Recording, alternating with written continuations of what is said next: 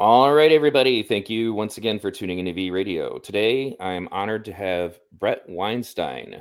Uh, Bret Weinstein has become kind of a very public figure on a lot of issues um, that I agree with. And in particular, I would say one of the things I would say that sticks out to me is I, I guess I'll ask before I like spit this out. But Bret, would you say that as far as politics, would you consider yourself left leaning on a lot of things?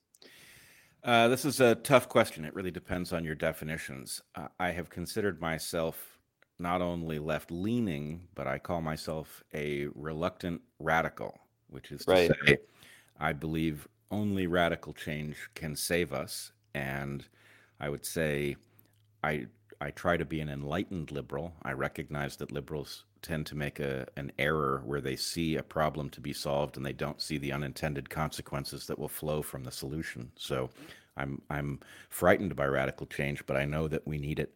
And so yes, I, I, there's no question. Um, I, I uh, I'm a left leaning and I consider myself a progressive. And I kind of feel the same way. I mean, it's and the funny thing is, is that I kind of cultivated an audience that actually has a lot of right leaning people in it. And a lot of them have said to me that due to my constructive ability to communicate with them, that they've revised some of their views on things. I think I would like it if we would stop using left and right as a straitjacket and more like maybe a, a description, a, a means of communication of, hey, I kind of feel this way, but not something that you have to be defined as. Something that um, I remember thinking when you were on with uh, Joe Rogan with. Uh, um, Jordan Peterson was that it feels like our politics have to be packaged, and sometimes your package doesn't make any sense. So, for example, I'm pro gun rights, but I'm also pro healthcare. So, where do I go? Apparently, I that that role doesn't exist. So they both sides will hate you if you do that. But I first want to start by asking a question I ask all guests going back to when I started doing this in 2008 is what was the precipice moment for you that made you decide to go from just being perhaps an observer of world events to being more of an activist even if you don't use that word to determine it you know to, to describe yourself? Um i haven't had that moment yet.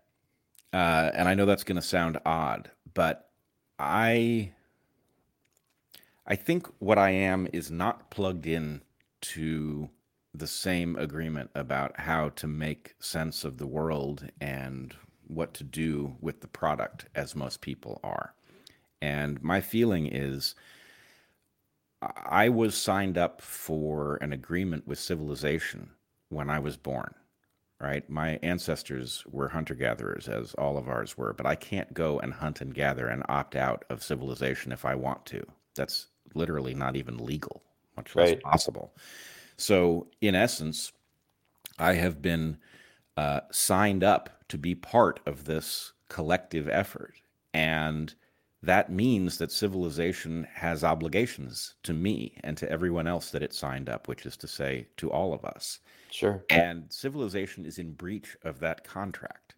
It is forcing me to do things without anteing up the prerequisites. And so, in effect, I feel like I've been drafted into a battle. If I want to be a good person and a scientist, and I want to do the kind of work that a scientist does, where I pursue knowledge, I follow the evidence where it leads, I say what it is I think I've discovered, I change my mind when the evidence leads me to understand that I had something wrong. If that's what I want to do, I can't do it.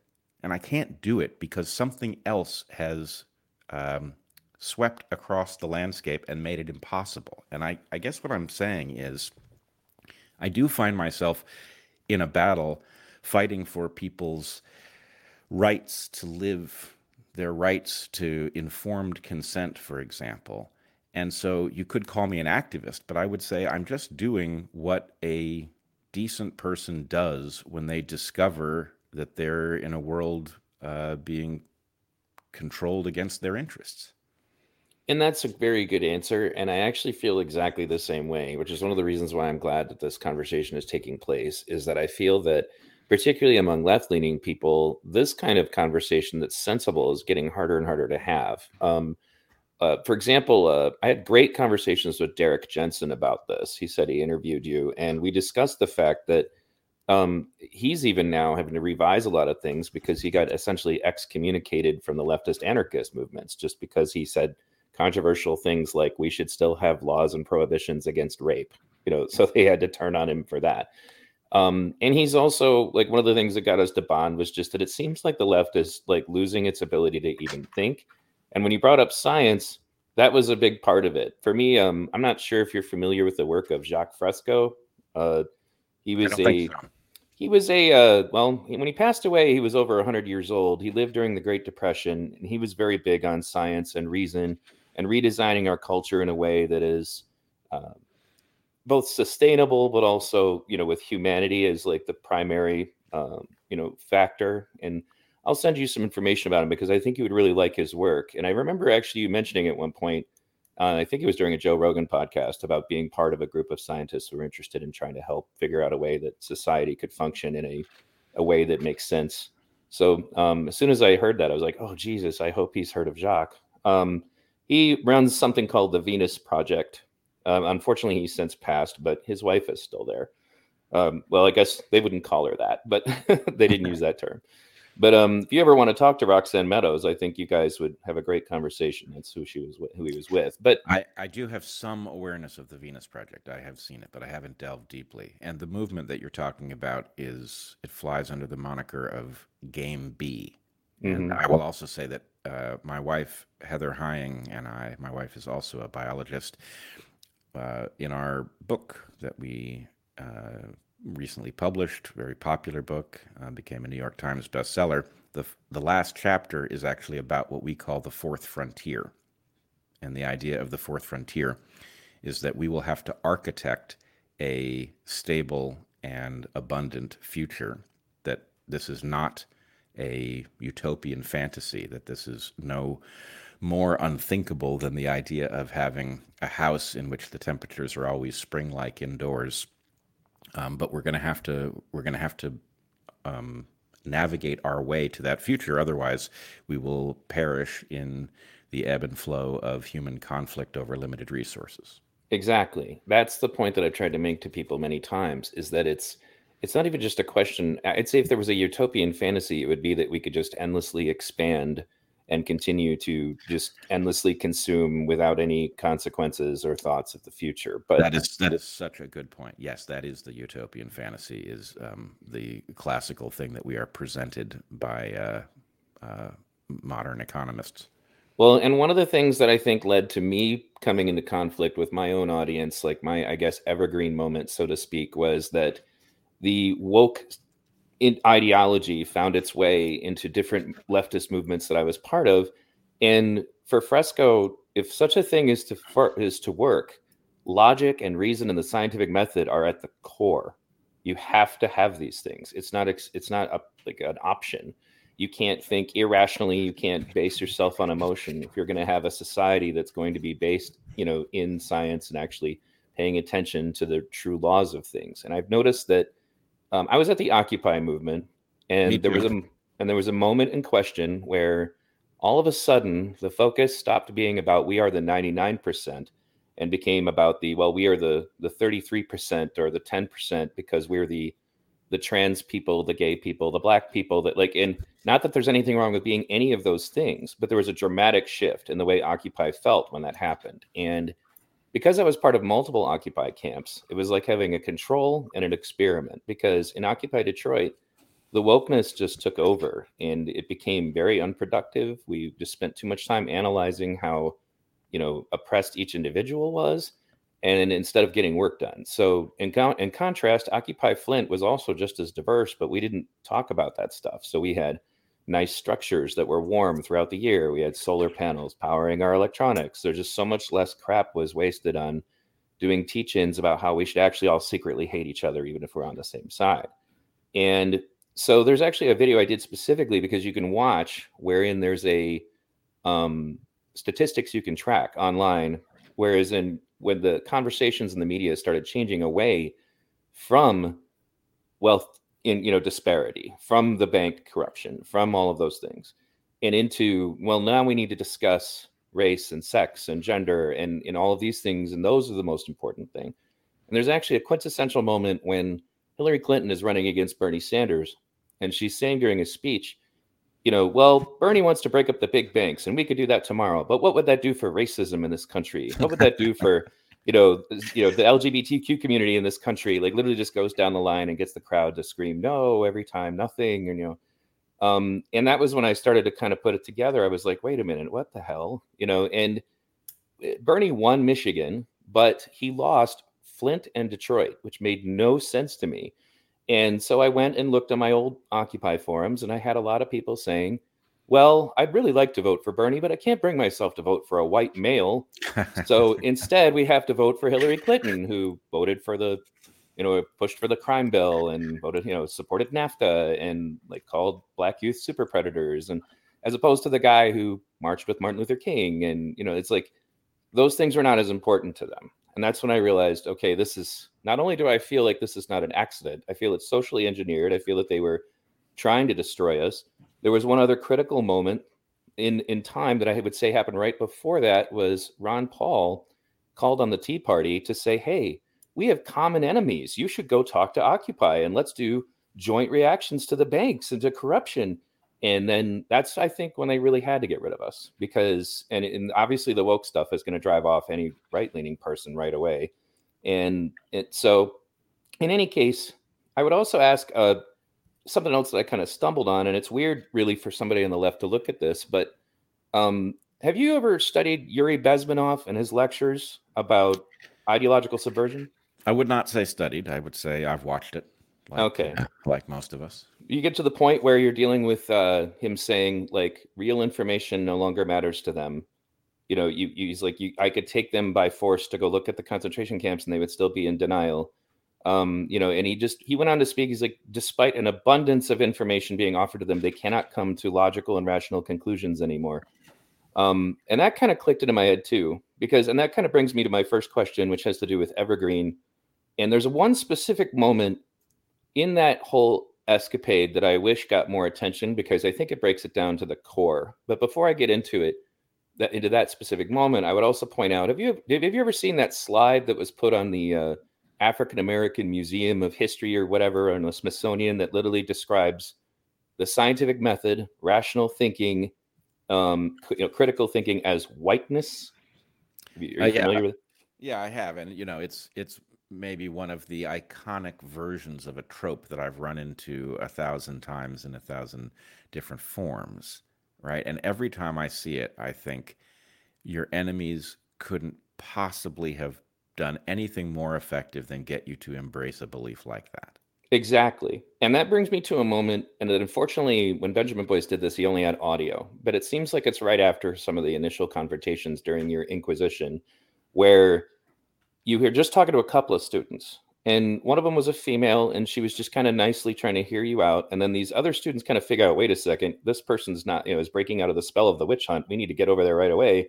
But there's one moment in particular where you're discussing with them and this guy screams at you you have to stop demanding that people use logic and reason and white forms of communication. And I was like, what the hell did he just say? And then suddenly that slide started to pop into place. And, you know, so I guess I, I, try to tell people to watch the entire documentary because I think it's really important to watch every single bit, even if they just take it a piece at a time. Because that was a to me a pinnacle moment that I think, if nothing else that happened to you at Evergreen should get more attention. I'd like to make T-shirts of that quote specifically because I think that's really at the essence of what scares me. I'm a left-leaning activist. My my viewers know that, but I don't really spend a lot of time on left versus right. Right now, I'm on thinking versus not thinking. I think that's a far bigger problem for humanity in general. We can argue about healthcare or whatever later, um, but we can't even come to any kind of reasonable conclusions if this is what's up. So I guess can you take me first of all back to that moment and what implications you feel that insanity of stop demanding we use logic and reason? Yeah, I mean it's funny. I I couldn't have told you that that moment was actually captured. I've watched all of Benjamin Boyce's documentary. Um, but there's so much stuff from that era that I don't really even remember what was captured and what's just in in my recollection. But I could tell you exactly where I stood during that interaction. Uh, I don't know who I was talking to, but I could tell you pretty much what they looked like. It, it's really almost like it was was yesterday. And it, the moment really captures one of the things that I think the experience, if you weren't there, you don't realize how ironic everything was. Everything was not just crazy and weird, it was upside down. And so, you know, this this was moments after my famous confrontation in the hall with 50 students that I had never met, literally, not met a single one of them. They stormed into the building. They confronted me and my students. They demanded my resignation. They accused me of racism. I tried to reason with them. Um, I think I actually succeeded briefly with two people in the crowd who engaged me, and then the crowd took over and made sure the conversation ended so that that progress would not um, be durable. And then the police showed up, and I didn't know that they had showed up. Uh, somebody, I think it was one of my students, must have called them, but I didn't know that the police were involved at all. It wouldn't have been my instinct to call them. And so the students who had confronted me flooded out of the building to go confront the police. And these two students were left in the hallway. And I don't remember, they, I don't know if I walked over to them or they walked over to me, but somehow we ended up in a conversation and it was much, much less charged and the, the point, the, the irony here is that my classroom was a place where a highly diverse group of students were having a conversation about why humanity functions the way it does, including things like why racism exists, why it evolves, and therefore what that implies about what we can do about it, since most of us agree it's a bad thing right? So those conversations were taking place in a uh, a nurturing, safe environment in which students were feeling rewarded for engaging them logically and carefully, even though obviously they are about uh, matters of deep human suffering and need. And uh, what I realized months later I actually realized it as a result of what Mike Nayna put together in his excellent three part documentary on the Evergreen Meltdown. What I realized was what the students who had confronted me, the ones who had demanded my resignation, what they thought was going to happen. That had not been clear to me initially. It, the whole thing didn't make sense. They expected my students to defect. That in 2017, the idea of a bunch of students accusing a white male professor of racism, the next logical thing would be for that professor's students to start shouting about all of the wrongs that they had suffered, right? And that didn't happen because my students knew me very well and they knew that this didn't make any sense at all. And so, to a person, they stood by me and they stood by my wife, who was literally Evergreen's most popular professor. And so that conversation in the hallway was a return to the mode that had existed in that building a minute before the students showed up, right? A minute before the protesting students showed up it was an educational context. And then this guy breaks in and says that I have to stop doing this, that, and the other. And the point is that is the other voice. And you can compare these two things, right? Which mode would you rather be in? Would you rather be in a mode where we agree racism is bad, and now let's talk about what its actual nature is with an eye towards what we can do about it? Or would you rather be shouting about how math and logic and reason uh, are white tools and we need to abandon them and go back to other ways of knowing, right? It's a slam dunk. The winning team is the one that actually takes the best tools and figures out what to do with them, not not the team that rejects those tools, right? It, it's obvious. And so that irony pervaded everything. And it, you know, it continues to this day. We have not gotten over the idea that the right thing to do, if you are concerned about inequality, the right thing to do is to democratize the good tools, not forbid anyone to use them. Absolutely. And I think that um, at the core of what disturbed me about all of that going on. Now, just for happenstance, I had studied religious persecution and what inquisitions and witch trials look like and how people get to them. You know, it's and it's not that different than how people get convinced to participate in a Holocaust. There's very and the funny thing is this, and I, I tell my left-leaning friends this all the time, and it, I also tell the right-leaning listeners because they will quote George Orwell on a regular basis without right realizing that he was literally a socialist who participated in the anarcho-communist rebellion in Spain. Um, that it was actually uh, Stalin working alongside Hitler, who slaughtered those people, you know, who were you know successful anarcho-communists for a while. But he he wrote 1984 and he wrote Animal Farm as a warning to fellow leftists of this can happen if you are not careful.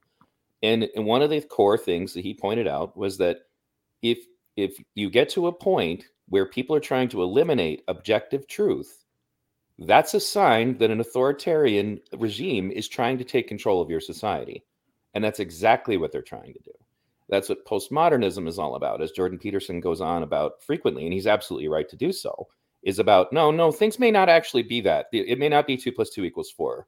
It may not, because we really need it to be that way, because we're going to try to change society into an awful lot of irrational ideas. So we can't have you going around telling people that they should be rational. That's that's that's too dangerous you know, and they don't put those things together. And now we're raising a. This is one of the things Yuri Bezmenov was trying to warn about was that they're going to invade your educational system, and they're going to, you know, indoctrinate whole generations of people. And unfortunately, I think many people on the left, because anything that's from a communist, you know, Red Scare perspective, they just kind of throw it in the trash, don't want to hear about it. I'm like, no, you really need to look at this. Um, and I even tell because Antifa, for example, believes that they're an anarcho communist group. I'm like, why are you guys tolerating people standing next to you with Stalin flags and Mao flags? Because those people would kill you.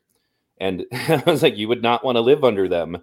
Um, you know, and and it's funny to me is that they they don't recognize that no, that doesn't mean we don't pay attention to what Soviet, you know, in, you know, ideological subversion looks like because it's not good for any free people. It doesn't matter whether you believe you should cooperate um, economically or compete with one another economically. This is not a good ideology.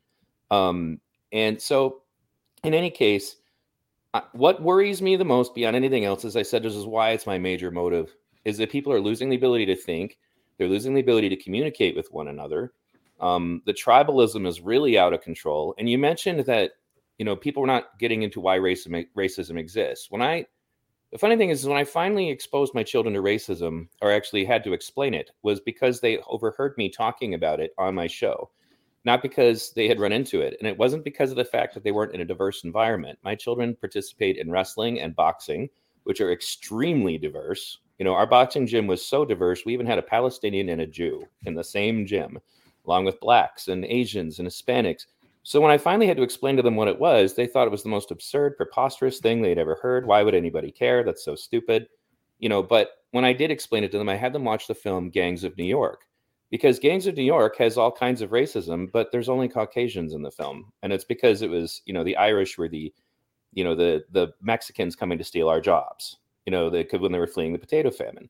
Um, I decided I was going to look at this because I'd always kind of felt sociologically that because I had a I had a sense when I was a little kid of sociological ideas, and it actually drives you nuts because you can see a level of eh, social interaction that not everybody looks at. But I was like, man, you know, after I had to get done talking to these activists, and then I go to the boxing gym, I have to spend like ten minutes on like just turning off the crap that they put in my head so that I can go back to just this is our boxing coach.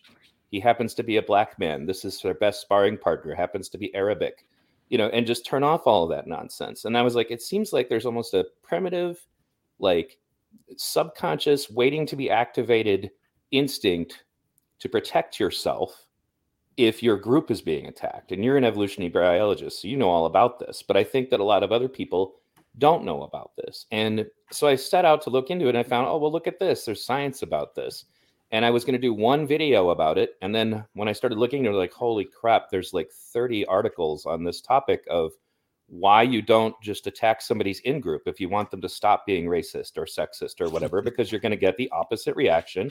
And that it's there's a scientific principle behind it as to why this doesn't work.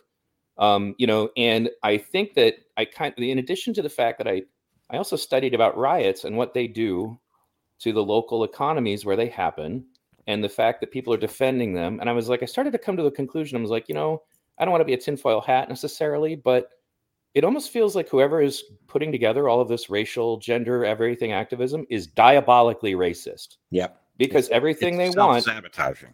right, would destroy the people that they're supposedly supposed to be helping. And Hundred percent. and so I also interviewed Daryl Davis. I'm, I'm sure you're familiar with him. Absolutely. And that's a guy who disarms your racism like a bomb. And that's how it works. You know, you humanize yourself to Ku Klux Klan members. And then they go, you know what? This is dumb. Why am I doing this? You know, so I guess could you give me some of your because you you're a scientist in evolutionary biology. Could you give some of the examples and the reasons as to why these group instincts happen in your subconscious and how people should be aware of them? Sure. I'm, I must tell you, I, uh, I wish I was more skilled at this because if I could weave together about six or seven things that have come up in this conversation already, and I could show you how they relate to each other, it, it paints a pretty detailed picture of where we are, why we're here, and what it implies. And I just want to start, though, by pointing out your riff on left versus right. Of course, I feel a lot of that too, but I also think what we need is a better set of definitions that allow us to see that it's not like we've just gotten over left or, or, or- left and right, that something else has happened and it tells it tells us where we are. So, in effect,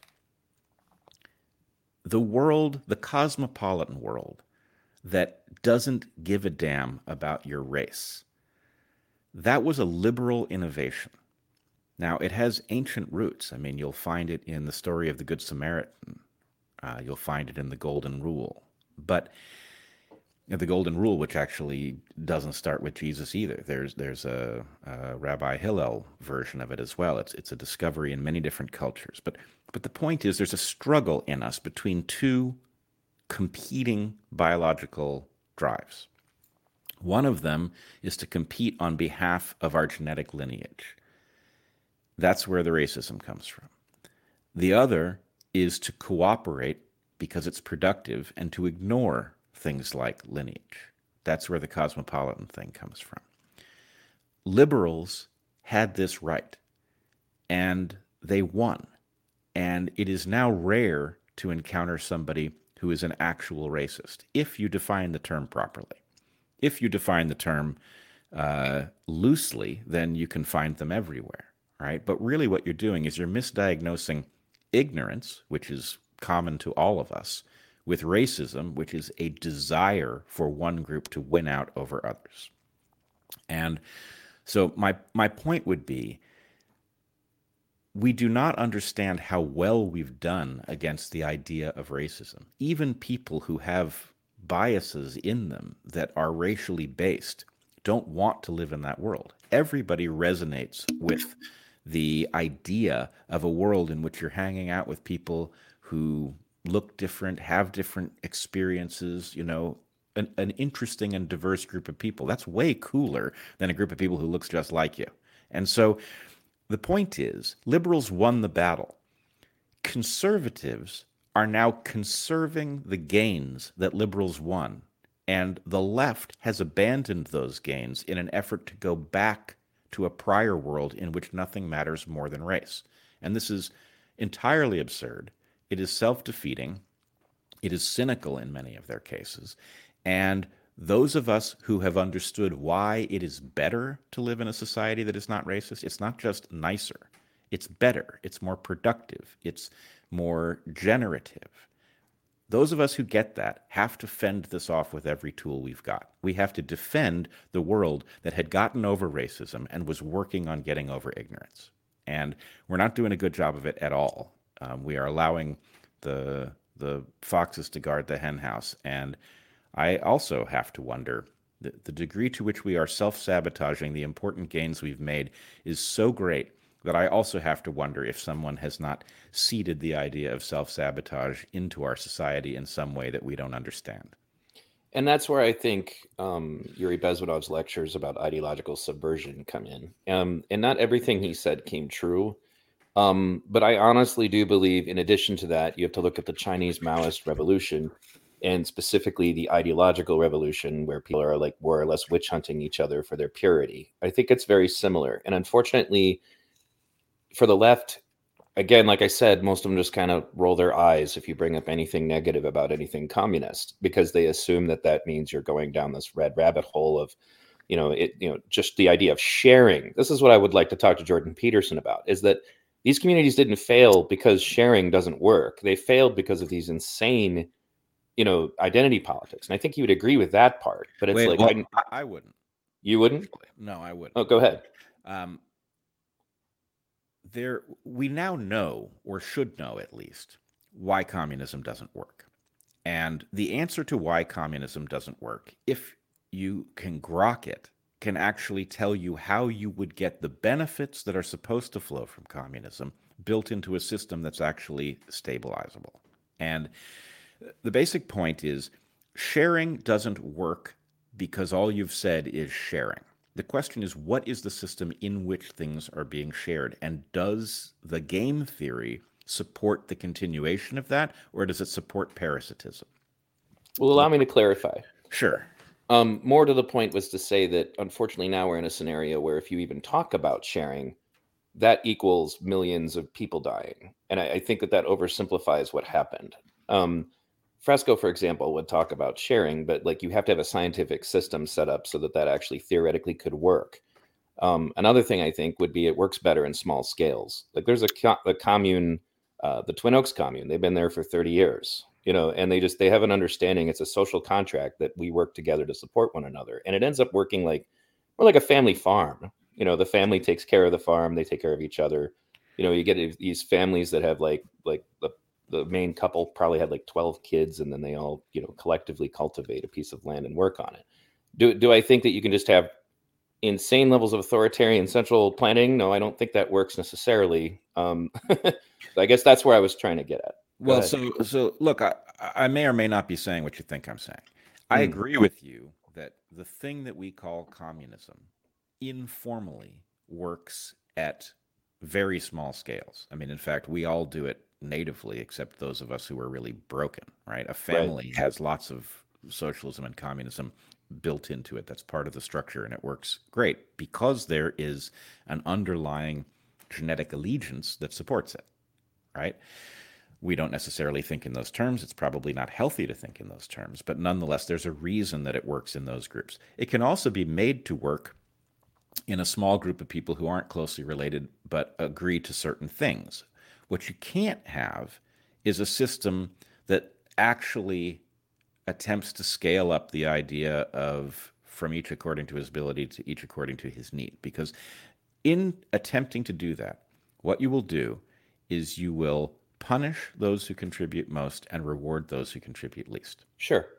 And a system that does that rewards not contributing and it falls apart.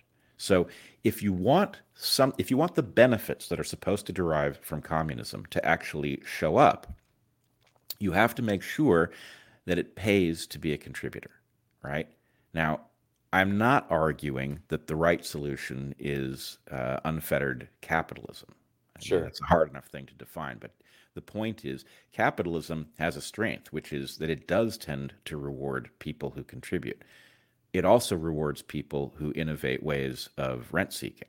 And so right.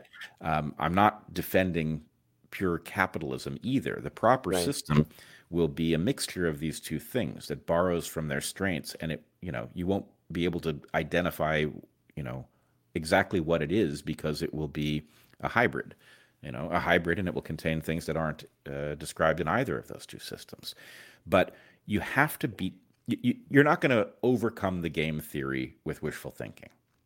The game theory has to be consistent with the objective if it's going to work. And uh, so the basic point is look, communism has a scale problem, but that scale problem sets in at such a low number of people that describing communism as a plan for any society is preposterous.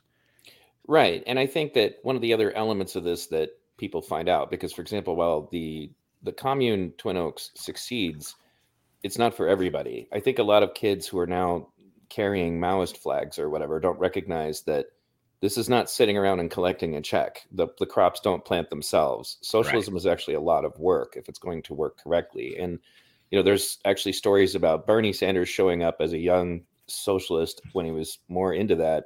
Um, and people at Commune Slick would have to take him aside and say, Hey, we like what you're talking philosophically, but we need to get back to work. you know, like they didn't he didn't understand at first that okay so yeah we don't really discuss ideology here because we have work to do and i think that they they think that that's what they believe is going to happen is that it, people are just going to hand them money and then they can do whatever they want and that's just not how it works and i don't i also want to point out is that i'm not really advocating for that in so much as what i notice is that so for even like the the quote unquote democratic socialism or whatever that bernie and them explain which i would say is a hybrid um, usually my conversations with conservatives usually start like this. They'll say well we don't want universal health care. That's communism. Um, and then they'll say we don't want universal college being paid for. That's communism. And i said and then that same person later on in the conversation will say and bernie keeps lying and saying that denmark is you know is a socialist country. And i said so so what you said earlier was that you know universal health care and paying for college is socialism yes so that would make us a socialist country right yes okay well Denmark has both of those things. So they're not a socialist country, I would agree. However, it, it, this either makes you a socialist country or it doesn't. And I think that they were more focused on just trying to discredit the idea that Denmark was what he was advocating for and, and less on really thinking it through. Yeah, you're not having an analytical conversation with them. You're having a conversation that is phrased in analytical language as if it was analytical. Right. Um, but what I would argue is, you know, so much of this can be done well if you spend way more time than it seems like you should have to on the definitions of things and sure. agreeing on the the precepts in the conversation. So I think of um, communism not as a system because I know it doesn't work as a system. It's self unstable, right? It either has to be uh, administered at you know with the barrel of a gun, uh, or it collapses into uh, famine or it evolves into capitalism, right?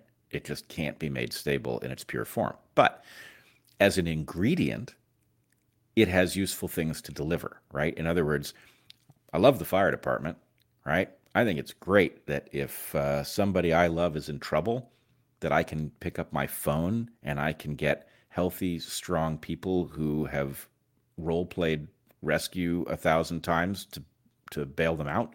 I think that's really cool. And I'm I love that everyone has it and we don't have to source it on the open market, right? That was a place where that ingredient really improved the uh, the meal. It's not for everything. I don't want the market. I mean, I don't want communism figuring out uh, how to, um, you know, to build my car. Right. I, I, know I know what communist cars look like. They weren't very good right? I think uh, Elon's doing a pretty decent job of showing us how you make a better car, right?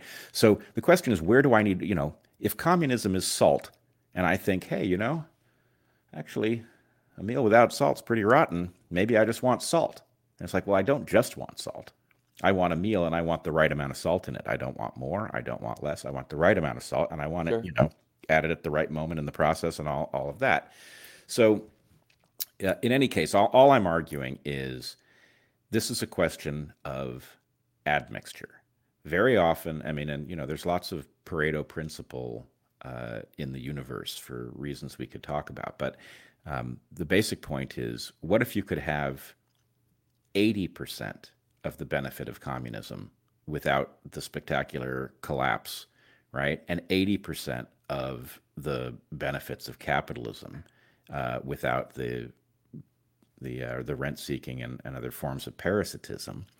Uh, what if you could have them in the same system, right? And the point is, people who are ideological communists wouldn't be happy with that, and people who are dyed in the wool libertarians wouldn't be happy with that, but the rest of us would be ecstatic, right? Right. It would be a good system. It would have lots of the right stuff, and would it be perfectly fair? Nope. But would it be abundant enough that the fact that it wasn't perfectly fair didn't matter? Sure, we could do that. Um, so Anyway, better definitions and a proper understanding, which often sounds like belaboring a point that everybody in the room gets, but it turns out that's not the case, right? If you if you really stare at something that seems fundamental and you feel like you know it backwards and forwards, it's amazing how frequently you'll discover actually there was a nuance in that that I didn't get. And that nuance actually turns out to matter in the end. Right.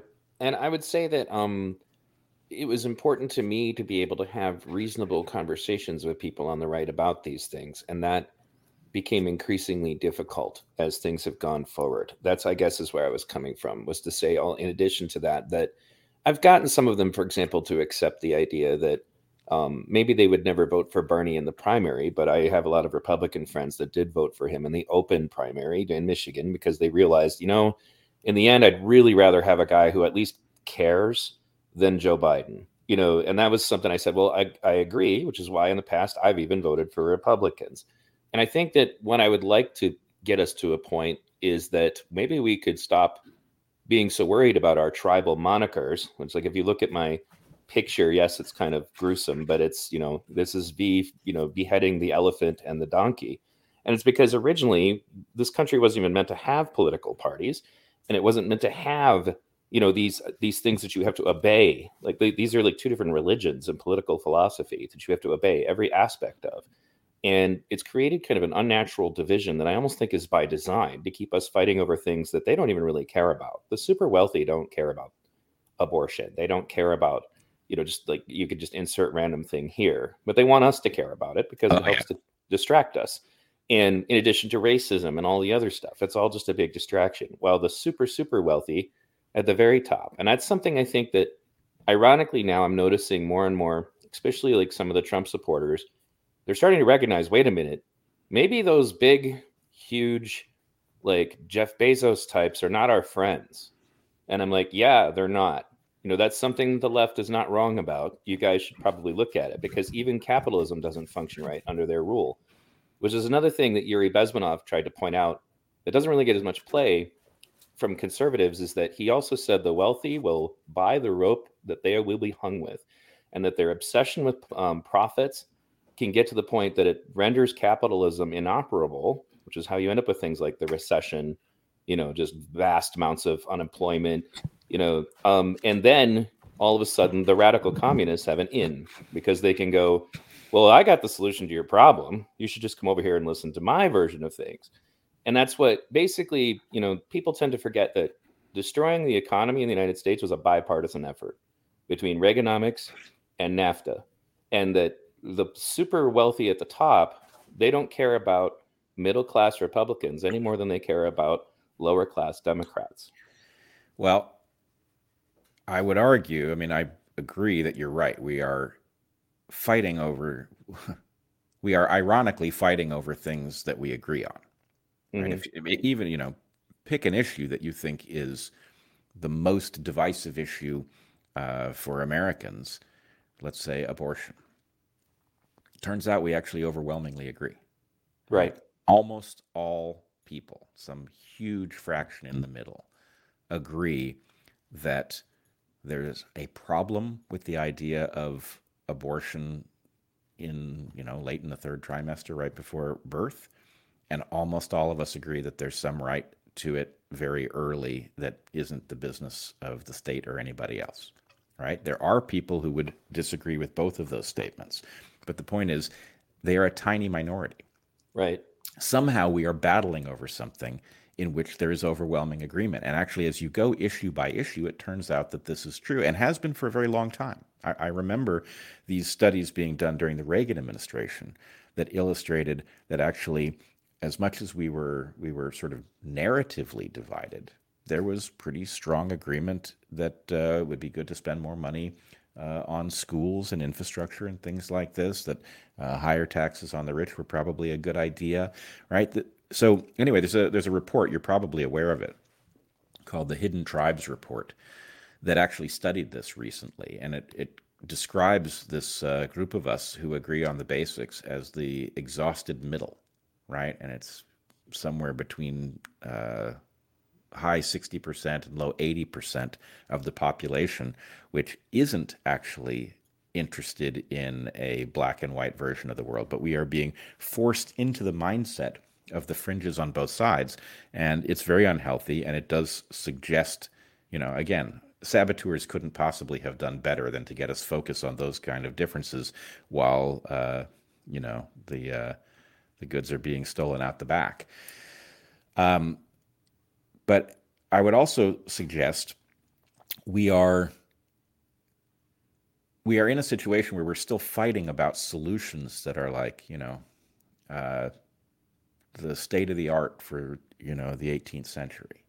And we need better tools. The the yuri bezmenov viewpoint that uh, the rich will um, sow the seeds of their undoing may not be right anymore because they have new tools at their disposal that none of us understand right? We don't understand what it is like to have social media that gives us the impression that we are interacting with large numbers of human beings and therefore can sort of take the temperature of the room and figure out what people think when in fact lots of those people don't exist. Which of those people we encounter is non-random right? So there are new tools at their disposal. And they are also capable of wielding their draconian measures much more surgically than they once could Right. You know? So the point is, let's say we look at the population and it turns out that, you know, a hundredth of a percent of the population are actually people capable of moving the needle, right? Nobody else has enough influence to change our direction. Well, then maybe you can let people live in peace and do what they want, except for the people who could possibly produce change and then you surgically attack them. Right. right. So there's a kind of surgical totalitarianism that isn't going to look like totalitarianism when you look out the window, but it may be much more effective. And in fact, you know, the pandemic is, of course, revealing all sorts of things about uh, what people will be willing to believe in spite of evidence, what people will be willing to tolerate given uh, fear that they are in a an epidemiological emergency, and it. I, if we can go back to Orwell here for a second, I, I always, as a as a young person, looked at Orwell and I thought, you know, this is this is a brilliant man, and this is a beautiful and very thoughtful way of describing the problem, but it has a flaw. And the flaw is it's too obvious, right? The examples are too transparently nonsensical, such that if that ever really happened, people would see it. And I was dead wrong. Right. I was dead wrong. He was trying to tell us something. And I think maybe I missed it. Maybe he wrote it somewhere. But I think I needed to hear somebody say, look, I know how dumb this sounds if you live in any normal era. When it comes, you'll understand why I wrote it this way and that's yeah. that yeah i would say that makes perfect sense in addition to the fact that i guess well Derrick Jensen when i interviewed him said that he predicted that how the right would go crazy he did not predict how the left would go crazy he said that completely hit him by surprise that it would go to that level of just absolute insanity um and that you know i think the evergreen story really is a i think a if you need to t- have you know take a look down the looking glass you know because that's the other thing is I try to tell friends of mine about this, the ones who don't really think about activism. They're like, "Oh, this will just blow over," and they don't realize. I'm like, "No, you don't get it. This is not just one isolated incident. This is happening all over the country. It's organized. You know, unlike the the critical race theory stuff. I had Paul Rossi on my show. You might consider bringing him on yours. He was a teacher who came forward and exposed what they were doing in his classroom, and he exposed situations like kids wanted to come up to him and tell him that they supported him, but they'd literally look at the security cameras and be scared that they might get in trouble.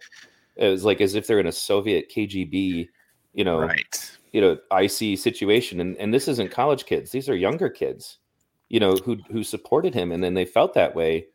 And like, actually, here's a perfect example. I think that comes back to your uh, um, your background, but was like they they did a flyer that they were circulating in my school system. And I'm in this weird situation where I, as a left activist, am now helping right activists to try to fight critical race theory in my school.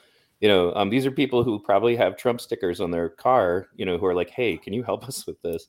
Um, but basically, the flyer states that white children and only white children. Very important that you think only white children.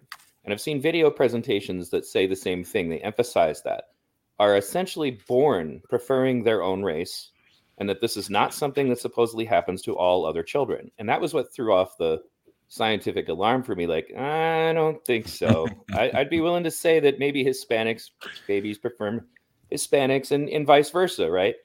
And so then I went and looked at the flyer. And then because I actually read scientific documents, I started reading everything they said.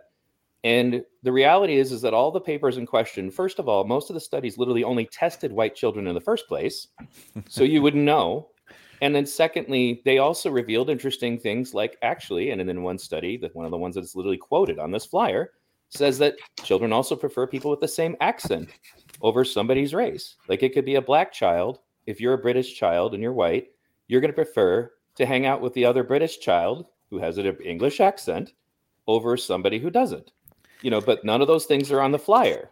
You know, and there's a reason for that. And that's this you know like you said earlier you can't even do science anymore. I think that the the grievance studies affair should absolutely be shocking people. Like this should be something that terrifies them. And when again when i try to share that with people they just kind of roll their eyes like oh it'll blow over. Like you don't understand. These people are writing textbooks. Like well um, there's a lot there um go ahead I'm first sorry. of all no uh here's the problem yeah people are wired for a tendency to compete on behalf of their lineage against other lineages. That's the sure. most basic evolutionary form of competition.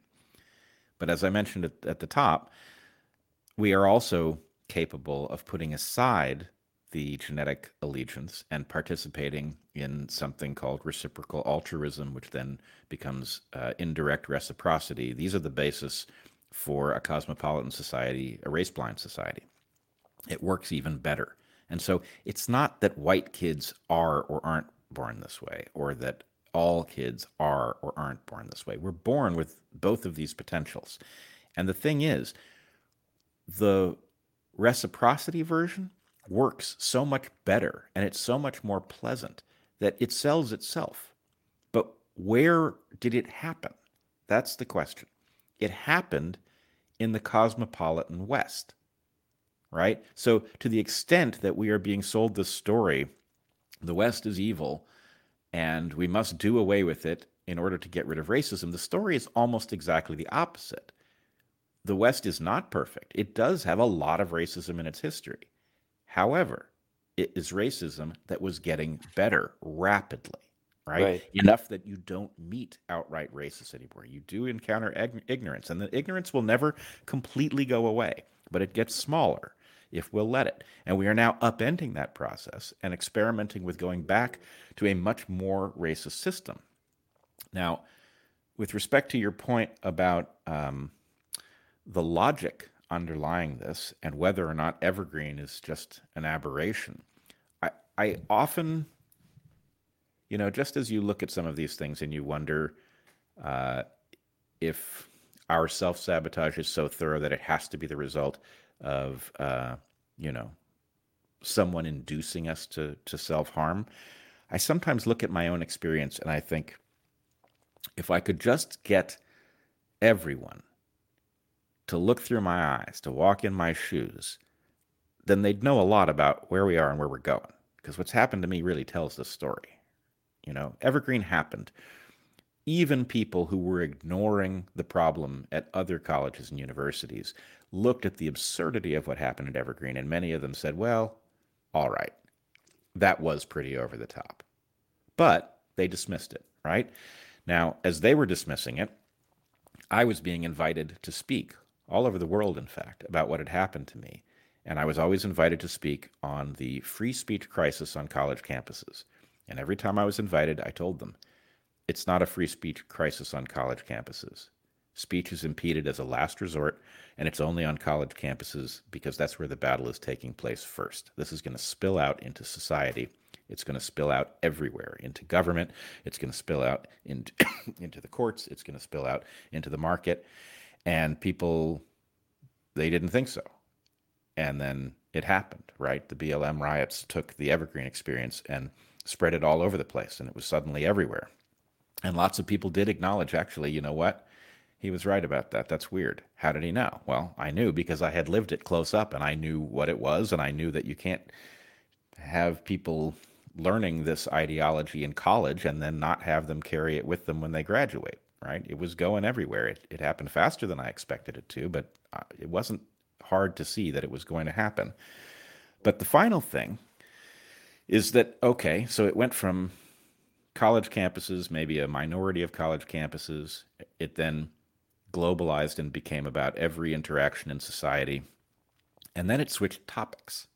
And this is the thing that I think people haven't figured out yet is that much of what is going on surrounding our response to the pandemic is actually exactly like wokeism in its mechanism. The topic is totally different, but the cancel culture, right, the, the demonization, it is that same witch hunting phenomenon. And the weird part, the part that really shocks me to my core, is that many people who understood the danger of wokeism when the topic was race and sex and gender have completely misunderstood the pandemic and what's taking place. And they have become what I call medically woke. And they are now witch hunting and canceling and doing all of that stuff. And so, what we've unearthed is that this has now become a, a kind of perpetual state of war that we exist in. And it is preventing us from doing the obvious thing that we must do, which is get pointed in the same direction and continue to fix the flaws in the civilization that we built, which is deeply flawed but highly successful, to democratize the gains of that system so that they are something like fairly distributed. Those are uh, honorable, worthy projects, and we are missing the boat. We are incinerating the goose that lays the golden eggs rather than democratizing the distribution of eggs. And it couldn't possibly be more insane. Right, and I did want to touch on this, and I'm trying to figure out how to go about it because my channel already is hated by the algorithm because I use a lot of a lot of realism. Um, I just gave up on being monetized. It lasted about four days, um, and they always have some way. But regardless, I think what I would point out is that I find it interesting. When did this issue become right versus left? And it's almost confusing because they they don't like the origins of the vaccine. It's being almost associated with Biden, and I'm like, but he's not the one who got this done, which is why now they're talking to Trump, and he's trying to tell people, no, go ahead and take this thing. Yep. It's you know, and and whether or not that means you should or shouldn't is what is not what I'm getting into. It more has to do with now the right is confused because their hero is not saying the same thing that is currently being said in the right and that's what I was kind of just you know looking once again as a, a left leaning independent, you know, going, wait a second, what are you guys upset about? Like he was pushing for this because he was trying to protect capitalism in the United States, and he's the one who wanted you guys to take this thing because he didn't want to be locked down. Whether he was right or wrong is it, but it, it's an example, I guess, of what I mean about how the tribalism can suddenly change reality right there in front of them. And I think the right has come to a point where they don't think that happens to them. That only happens to the left. I'm like, no, here's an example so go ahead. Well, there's a tremendous amount of hope potentially in in the observation you've just made, because Joe Biden is not the answer to any known problem. Right. Trump, unfortunately, is the answer to exactly one known problem. He was the answer to the duopoly problem. He proved it could be beaten. He's very dangerous, though, because of you know, his personal idiosyncrasies, right? And so the fact that he did successfully beat the duopoly caused a lot of interest in him over on the right um, because he actually, you know, was not under control. But I always looked at it like he was a third crime family muscling in on the action of the two established crime families. And you know, at one level that could be entertaining, but again, it's not a, it's not really a solution to anything important, right? It's just a different, you know, you're paying protection to someone new. And anyway, my point would be th- the most vibrant place politically, I thought, for the years following the Evergreen meltdown was the place where the anti woke left and the center right gathered around a shared awareness that nothing was making sense. Right. Right. That the DNC, the blue team, was upending the natural positive functioning of civilization in pursuit, it said, of some sort of fantasy of equity, but a nonsensical one. And so, anyway, the the anti woke left and the center right were effectively rallying to protect liberal principles that were won right. by past generations of liberals. And that was actually quite a good thing. But there was also a lot of people on the right who were just reflexively anti blue because they could see the defects of the DNC vision of the world, but they were blind to the defects of uh, the, the MAGA world. Right. So to, to have Trump misplay his cards with respect to the vaccines because he wants credit for them. Maybe he even deserves credit for them, right? I don't think credit for them is a positive thing, but maybe he wants it and that's waking people up. I think the best hope we have is that a coalition of dissidents on the left and the right realize what is at stake, where we are headed, and effectively engineers a a partnership. I mean, you know, during the last election, I, advanced the Unity 2020 proposal, which was a structural proposal to unify uh, people center left and center right uh, in a government by the way coalition. but my point is, look, that's structurally what we have to do, no matter what, no matter whose plan it is. Um, and if we do that, I mean, this this actually leads me to the other thing I wanted to recover from the early part of this conversation. Sure. I now find myself in, I mean, not only partnership, but friendship with people on the right who 15 or 20 years ago I would have thought of, you know, I really like the idea of enemies, but I would have thought of them as very much the opposing force.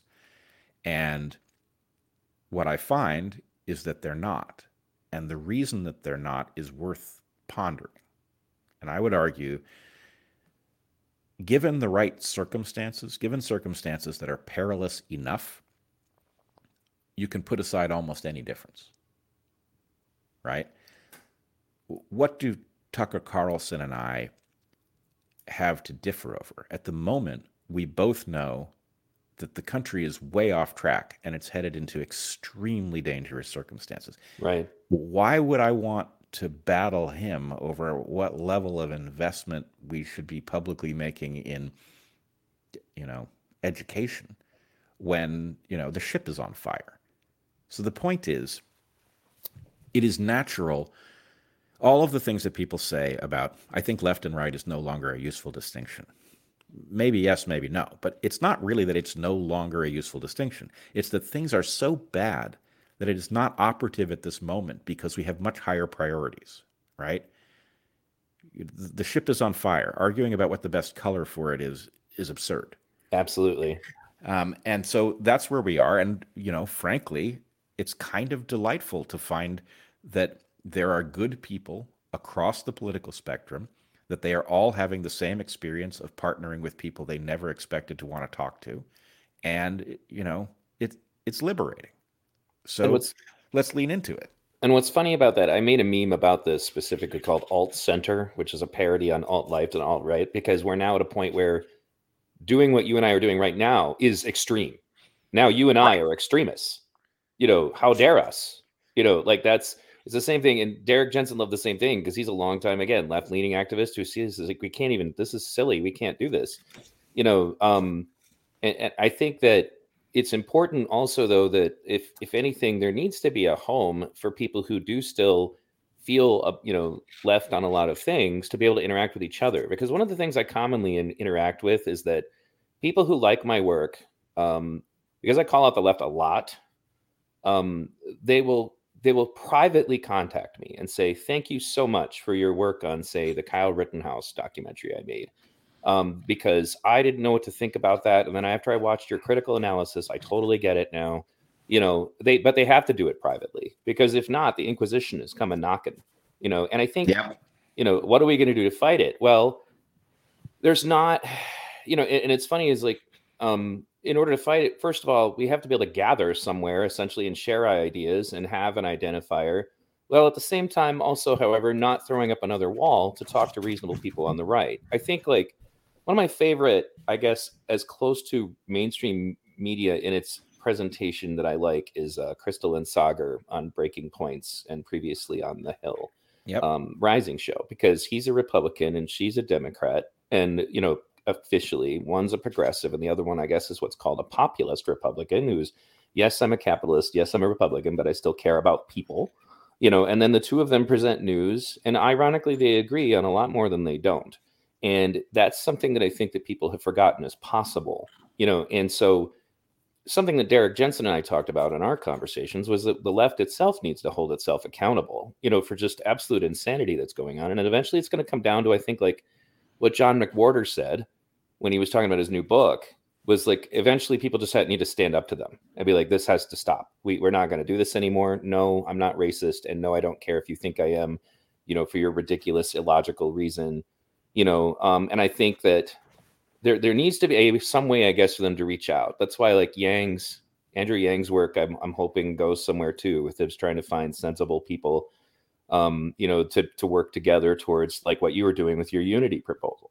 And I think that um, the alt center meme should be something that we joke about consistently because at the end of the day, as silly as this is, people say, "Well, why is your audience so right leaning?" And I'll tell you why. The reason is is that if I go over there and say, "Hey, you know, we don't agree on a lot of things, but you know, I do agree with you about these things," they're fine with that. If you show up at Evergreen State College and do that, they're gonna like effectively try to, you know, socially kill you. Mm-hmm. And that's only because they can't get away with physically killing you yet. You know that that's the direction that it has. Um, and that's why I'm, I'm so glad that this conversation happened. There, there's another moment when you were talking with Jordan Peterson and Joe Rogan that I took and I clipped out. And unfortunately, I need to find it again. But whether you guys kind of recognized, because I would say you lean left and Jordan leans kind of right, and then Joe is Joe. But you're like, you know, well, we have to have a certain degree of safety nets. And even Jordan agrees with that. Or, you know, because our capitalism just, you can fall through the cracks and then you're at this bottom. When I was at Occupy, there were a lot of former blue collar conservatives there. It wasn't mm-hmm. just like hippie kids and like you know a lot of them literally were former gm workers i mean we're in detroit you know or flint you know and a lot of them like they did everything you're supposed to do they started new businesses they got educated and there was still nowhere for them and that was the thing i would say i would bring up next is just this weird thing that's going on is that people will get driven right like think that they have to abandon a bunch of other ideas that they have because they don't like wokeism so like so you don't like woke nonsense. So therefore, now you've abandoned your views on healthcare or whatever. It was like those things don't have anything in common. But it comes back to that package I was telling you earlier. In those packages, you could be pro gun, but pro welfare, you know, but we're conditioned to believe that you can't do those things. I guess um kind of vomited a little bit there, but go ahead. No, no, that's great. Um, yeah, the the, the idea that this uh, slate of things that naturally go together that obviously don't naturally go together is the indication that you need to you need to do a, a, better work to figure out what you believe and you have to stop persecuting people for uh, dissenting on some view right? or dehumanizing them even right that's what we should be doing but look again i think this comes down to an issue of do you have the toolkit to have the conversation right is jordan peterson uh, a conservative and am I a liberal? And does that mean that, um, you know, I want to go in an opposite direction from him? No, this is simple. It's a question of tension between two values, both of which, if they are the only value, collapse. Right? Progressives want to solve problems.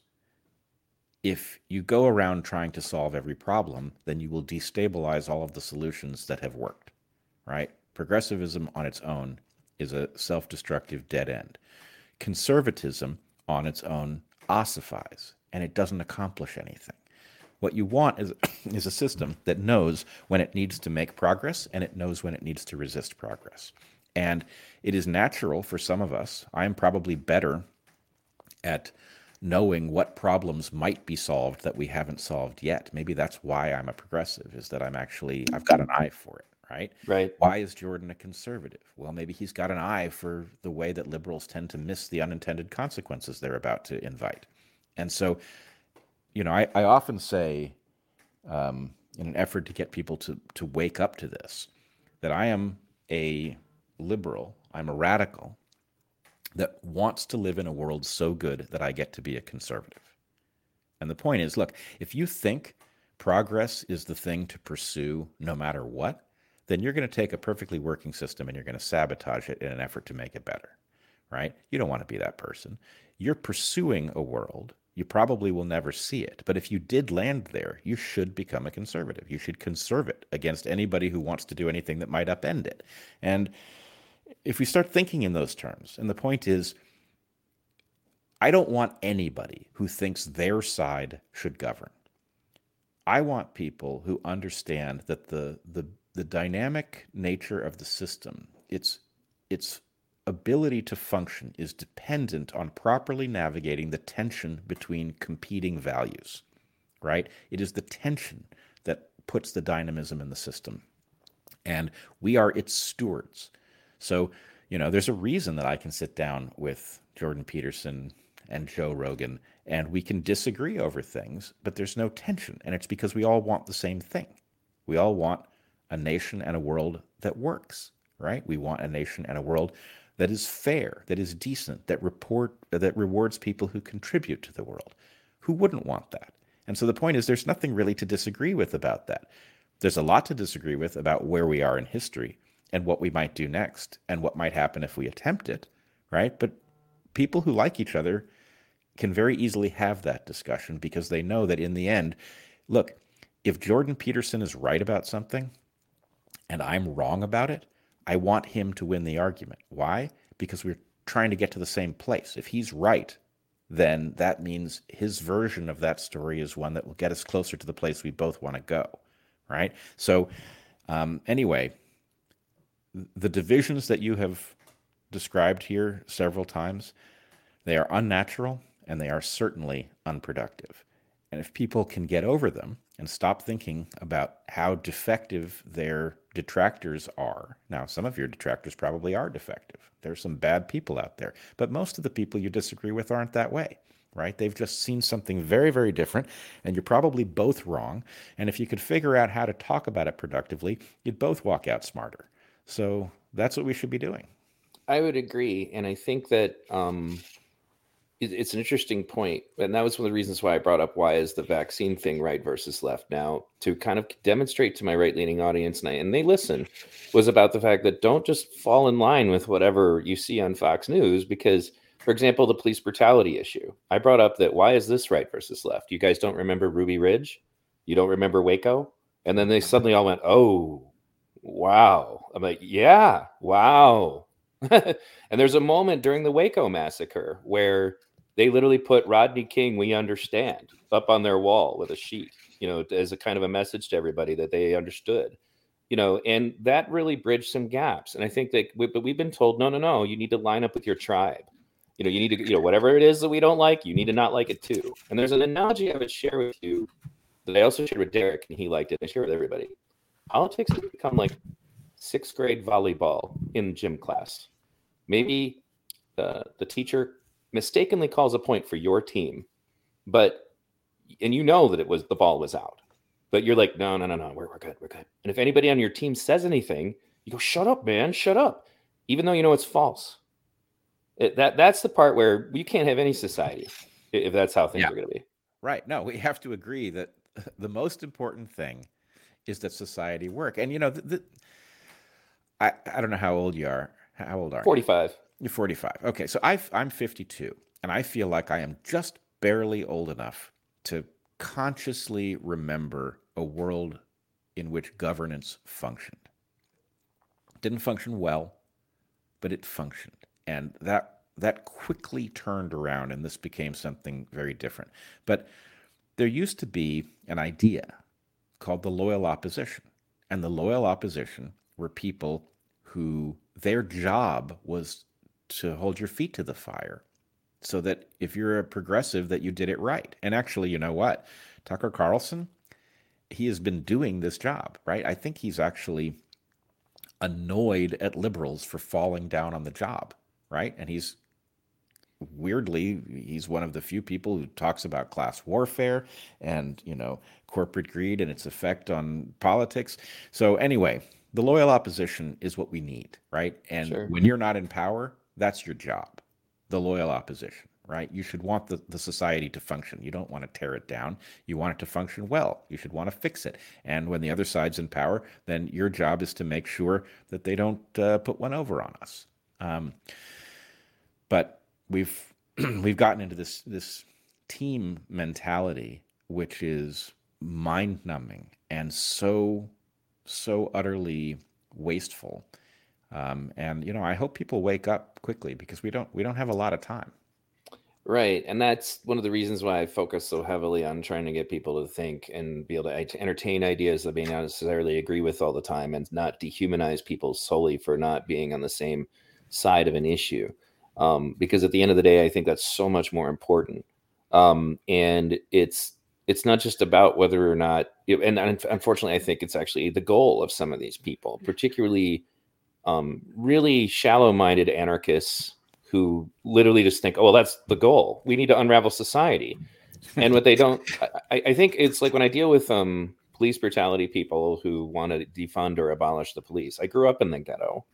And I'm like, you guys don't seem to get it. Like, they're not even the authority there. Like, the cops in those neighborhoods, you might have an hour or so before they even show up. I'm like, that, that's, you know, and Derrick pointed that out was that you know because he had a guy on his like you know his show at one point that was an expert on saying he wanted to get rid of police, but he pointed out that the police are not even the most well organized authoritarian structure in the ghetto. It's not, and they have some really ignorant ideas about how it would work. You know, I mean, one point that I because like when the I don't know if you followed what happened at the Wi Spa, um, but I work I work with a, a lady named Mary Todd, whose job it is essentially for her anyway is to expose what Antifa is up to. And so a lot of stuff that's going on at the Wi Spa, you know, um, Antifa shows up and starts beating up soccer moms, you know, over the issue of trans rights. But like literally in the same city of LA in MacArthur Park, MS-13 murders trans people and beats them brutally. But Antifa's not there.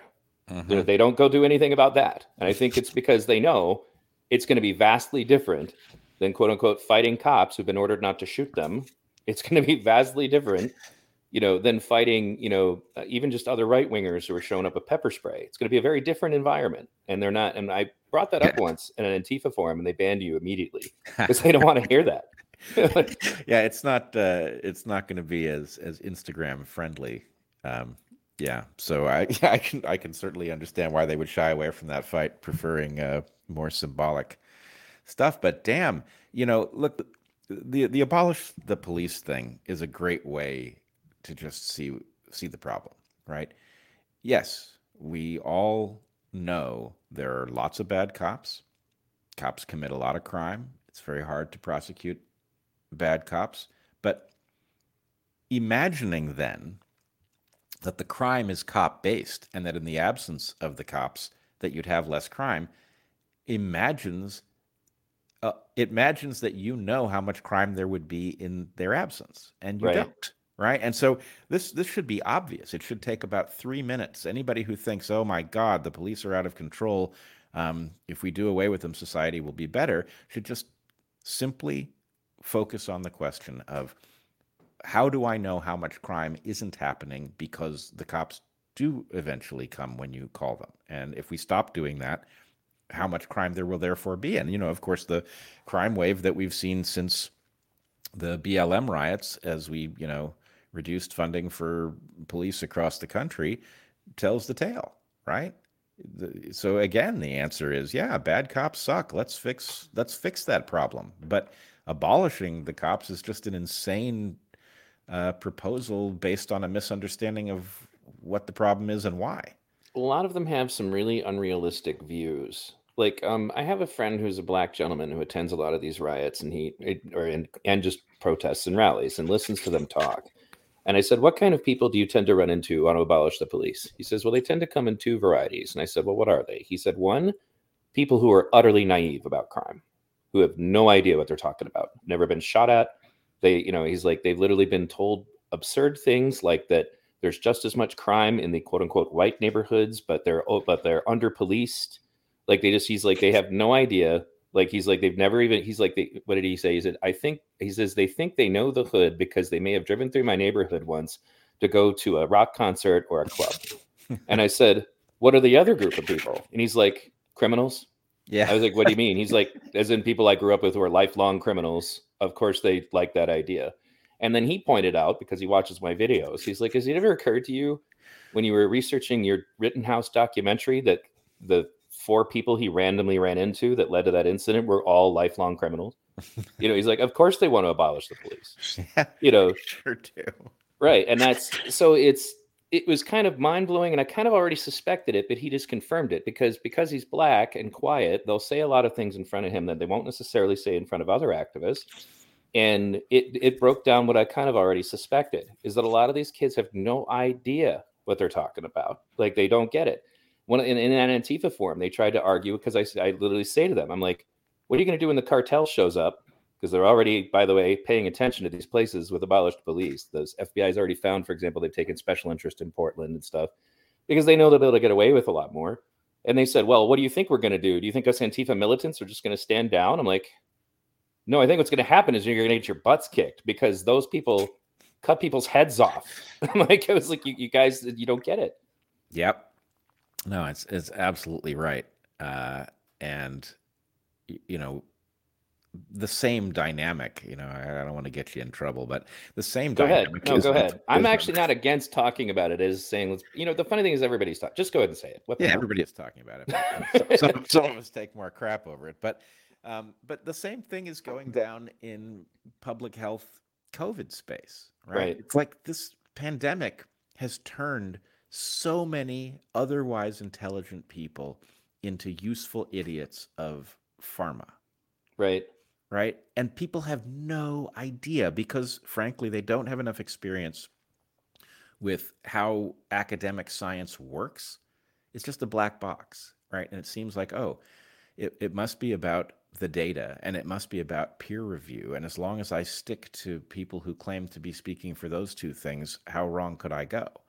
And it's like, you have no idea how wrong you could go because you don't understand how good pharma is at this game. Pharma didn't start playing this game with COVID. Pharma has been practicing this game, it has been perfecting its game, it has been getting its tentacles inside your governmental regulatory apparatus for decades, right? It's playing us like a violin. And people cannot see it, right? Just as they cannot see, oh, yeah, it is the criminals who want us to abolish the police. And of course they would, right? Right. Same, same deal. and that's the the thing about it that also from because like leftist friends of mine are like why are you you know hesitating on vaccines and stuff i'm like when did you guys all start deciding that big pharma was your friend Right. like what the hell take me back eight years ago at the occupy camp we hated big pharma what are what is with you people like three years ago, three years ago, every single person that I knew at any level of depth would have been like, "Oh yeah, pharma corruption, of course." Right They would have. They could have listed a number of things they suspected pharma were doing. Right, diagnosing people with diseases that aren't really diseases, extending the definition so they can prescribe more pills, not telling us about the danger of the pills. Everybody knew. right And then suddenly, you know, I, I I have tried to ask people on Twitter. I've tried to run polls and things, and just say, okay, what percentage of our response to the pandemic do you think is the result of pharma corruption? You know, is it zero? If you think it's zero, how why would it be? And if it isn't zero, then isn't it incumbent on you to start figuring which parts of what we're hearing are actually reliable and which parts are actually us doing self harm because it's profitable for these corporations?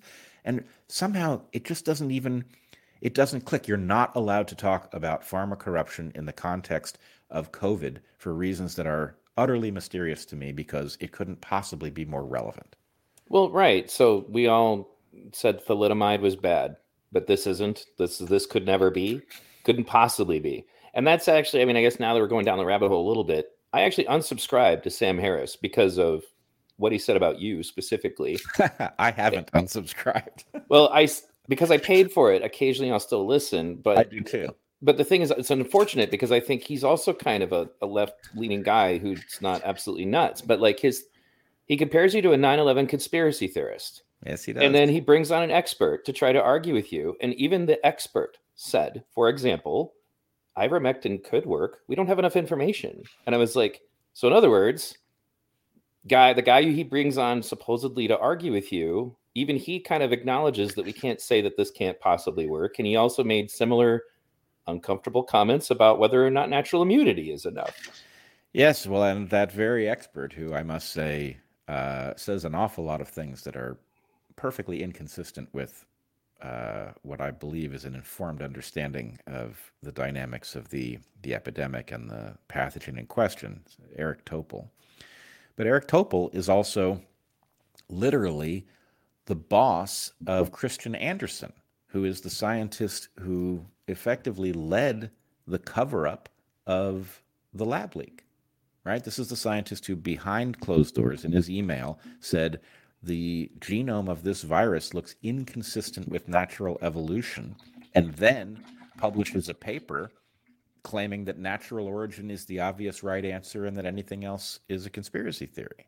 Right? Eric Topol is his boss, and Sam Harris is putting him on to talk about our public health response. And frankly, okay, that was months ago, but we've had a lot of time now to look at how effective the public health response is. And, you know, they will, of course, blame the quote unquote unvaccinated for the failure of it, but it obviously isn't the unvaccinated. You can look at Gibraltar, which has more than 100% vaccination rate, more than 100% because they vaccinate people who, who come to Gibraltar for the day, right? right? They haven't controlled the pandemic. The vaccines are incapable of it. And if you think about what you know about vaccines in general, just your own basic knowledge from what you've experienced, you can tell these vaccines are are garbage, right? What vaccine requires you to be revaccinated every six months? Right. Right.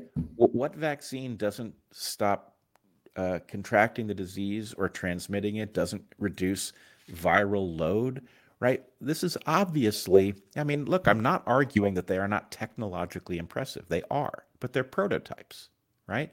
This is not ready for prime time, and the idea that we are to be denied every single other tool to control COVID, that we will be propagandized into believing that all of the drugs that we have discovered that actually do work if given early don't work. And what's more, we're not going to be allowed to use them in order that we have only one tool, no matter how feeble that tool is. This is nonsense. And you know what? It just so happens to be exactly the story that you would tell if you were pharma trying to sell a product that wasn't any good. You would drive every other product off the market and you would get government to wag its finger at people who didn't want the product. You would get government to buy the product for them, right? This is this is pharma's wet dream. Right. Exactly. And that's something that everybody from my generation of the left would absolutely understand. You know, like these companies are not your friends. You know, like thalidomide is just one of the more extreme ones. It's like how many times, and I, I often joke with people about this, these commercials they list the the side effects of whatever it is that they're doing and like one of them can literally say you know if you if you experience you know dry mouth blah blah blah blah blah blah blah blah or death stop taking this. Like as in death can be a reason to stop taking this. I'm like well they're probably motivated to stop taking it yeah. when they're dead. You know i was like you guys don't understand that these people like are playing around. Like and that's the reason why it exists like you know kind of a, a, a mild sideshow but my daughter is a wrestler, or was. She can she sustained a severe concussion, and they don't really understand concussions. So the way they treated my son's concussion was drastically different than the way they treated hers in a span of like five months of difference at the exact same clinic. And now she has essentially permanent concussion symptoms. And I'm almost entirely confident that it's because they did stuff that was just, even some doctors I talk to now are like, what? They did what? You know, for example, just to give you the mild specifics without getting too far, my son was told no video games, no homework, just chill out, don't do anything for like a month. He completely recovered, zero symptoms. My daughter was told, no, no, uh, homework's okay, video games are okay, screen time's okay, And we're going to do all of these exercises to intentionally cause your symptoms in the understanding that if we do this, eventually your symptoms will come longer and longer and longer away from when we do these things. So I guess they think like they're desensitizing you or something to this. That's what they did to her. I can't prove that that's wrong. And unfortunately, I think the truth is is that in many cases those doctors don't even know. So now they're conducting active experiments on people with this condition. And I think they've literally ruined her life. She's since developed neurological problems. She uh, has a horrible sleep disorder.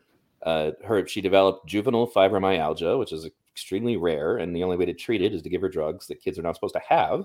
You know, um, and these are all examples of things that I think go on in the medical industry on a regular basis. And I and I don't. The thing is, I'm not an anti-doctor person, but at the same time, you know, there was no outlet for me to discuss that with anybody. I couldn't say what's going on here. Like that doesn't sound right. And I even my initial reaction to the doctor was like, "Are you nuts?" Like there, there's no way because it's so different than what we just did like literally six months ago.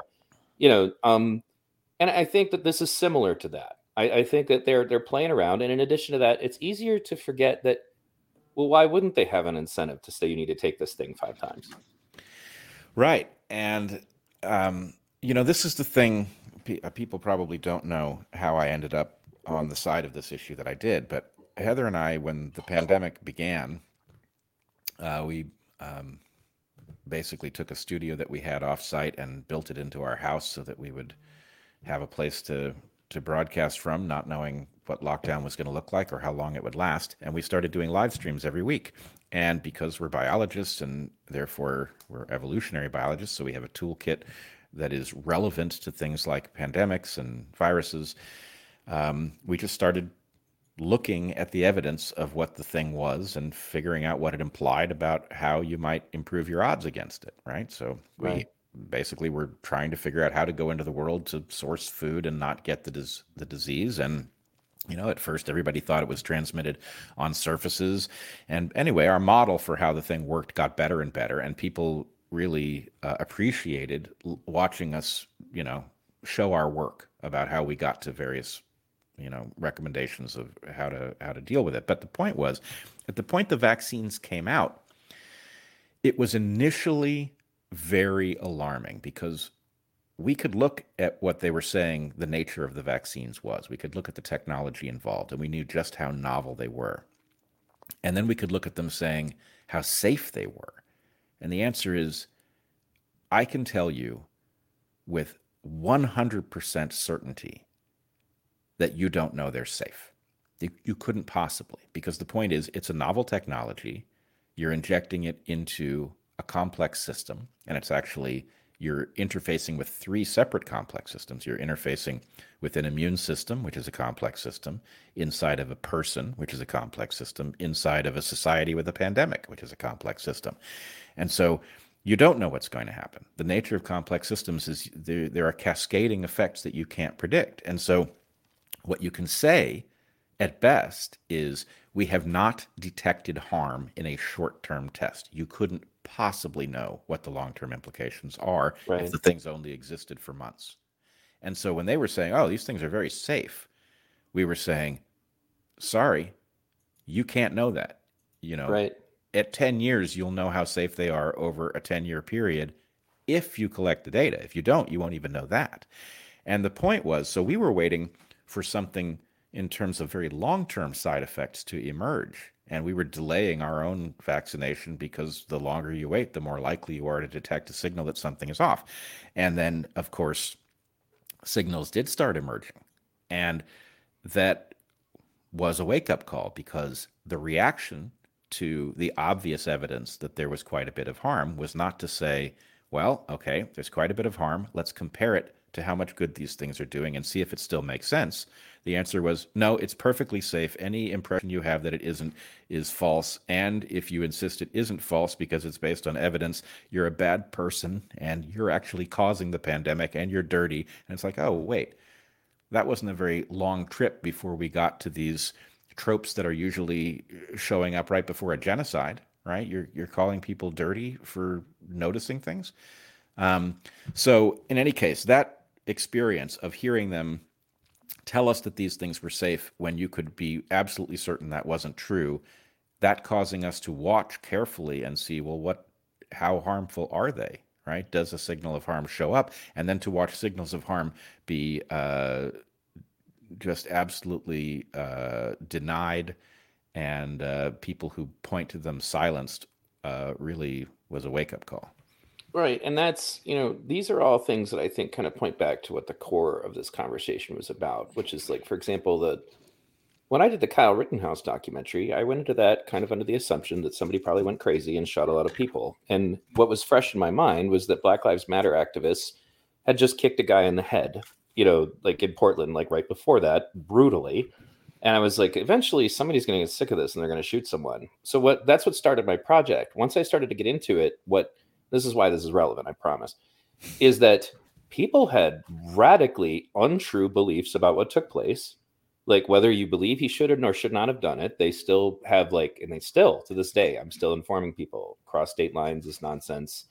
Whether or not he crossed state lines with a gun is not even in question anymore. They actually got rid of that in court like months and months and months ago. Like you guys are still talking about this. And then i think one of the eye-opening moments for me beyond anything else about how bad the media was for this sort of thing was people going on twitter and going wait he didn't shoot any black people yeah. like like i was like what the hell like because i just stopped I almost never watch mainstream media unless it's for a very specific reason. I didn't realize just how bad it had gotten, and then I turned on MSNBC and went, "Oh my goodness, this is bad."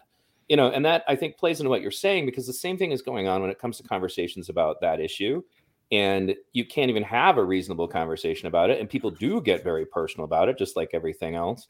You know, I just avoid talking about it with certain friends of mine, mostly because, and I'm not usually someone who's willing to do that, but it just if my friendship with somebody is important enough, I go they're not going to get it. Uh, maybe a few years from now, maybe they'll get it, but at this point, it just wouldn't be productive. And then that's again something I reserve only for very close personal friends of mine. Like for my audience, I tell them straight up, it's okay if you don't agree with me. I'm going to say what I feel about this issue, and I want my audience to be a group of people who can say, "This is what I feel about this. It's okay if you don't agree with me." That's what I think needs to happen more. Well, I will point out that there was a. This has now happened several times, but people will remember when the concept of horse dewormer suddenly showed up right. in their experience.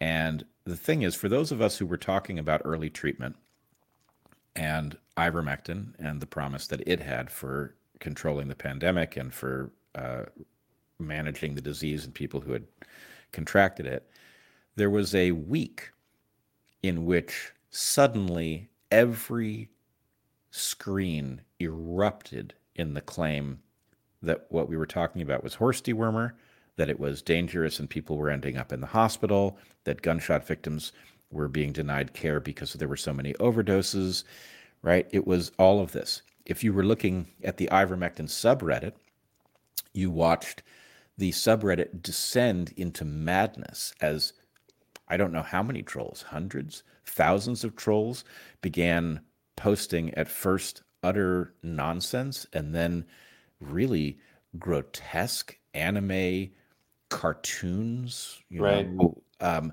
it, and the point was this if you were paying attention to the question of ivermectin this looked so unnatural right it had to be coordinated and there was just a question like okay they decided to derail ivermectin there was a moment at which they pushed go on something, some sort of an initiative to uh, derail it by demonizing people who were talking about it, um, mocking them, putting false stories in the press about overdoses.